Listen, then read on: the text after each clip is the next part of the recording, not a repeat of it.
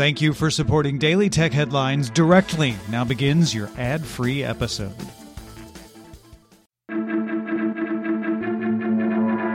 These are the Daily Tech Headlines for Thursday, June 27, 2019. I'm Rich Stroffolino. Twitch rolled out a beta of subscriber only streams.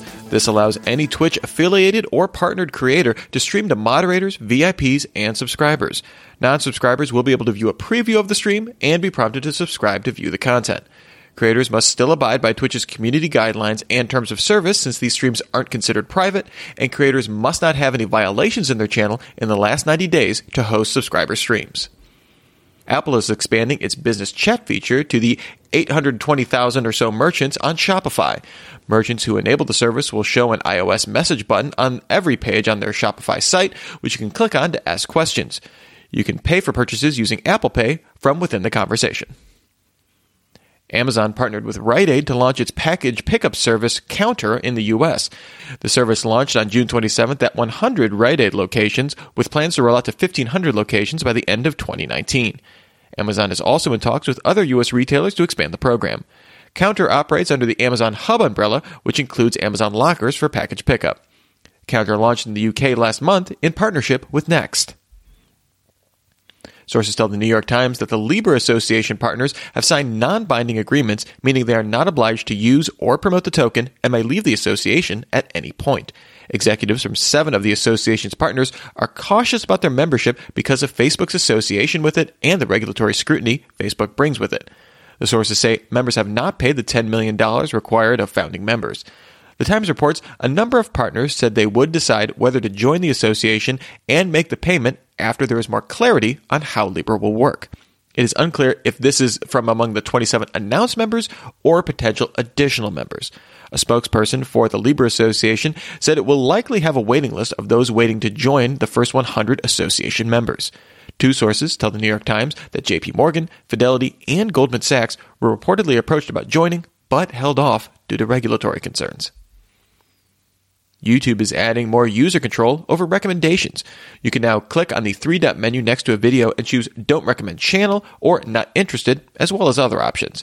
YouTube will also show buttons for categories related to your interest when you scroll up from the homepage, as well as when you're browsing up next. YouTube is also adding additional information about why you're seeing a video suggestion. The new controls are rolling out to Android and iOS now, with desktop support coming soon.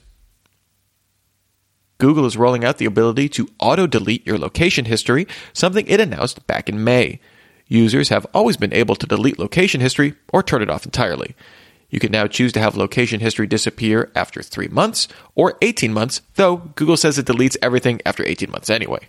The feature is rolling out over the next few weeks. The Video Electronics Standard Association announced the DisplayPort 2.0 specification. This provides up to 80 gigabits per second of bandwidth, which supports up to a single 16K HDR display at 60 Hz and 30 bits per pixel, dual 8K HDR displays at 120 Hz, or three 10K displays at 60 Hz. DisplayPort 2.0 will be delivered over the DisplayPort connector or USB C and incorporate Thunderbolt 3. VESA expects the first devices to use the new standard will arrive next year. Verizon received a waiver from the US FCC that will allow the carrier to lock phones to its network for 60 days after activation. Verizon needed the waiver because of open access rules on its 700 MHz spectrum that requires devices be allowed to work on other networks. Verizon stated it requested the waiver to combat identity theft and fraud, as a 60 day carrier lock would give it time to collect and verify the first device payment. ARM confirmed that its lead CPU architect, Mike Filippo, left the company as for an architect role at Apple. Filippo started at ARM back in 2009 and previously worked as a chip designer at AMD and Intel. The EU's high level expert group on AI released a new report on policy recommendations for AI. The report recommends banning the use of AI in mass surveillance and mass scoring of individuals based on collected information to assess moral or ethical integrity.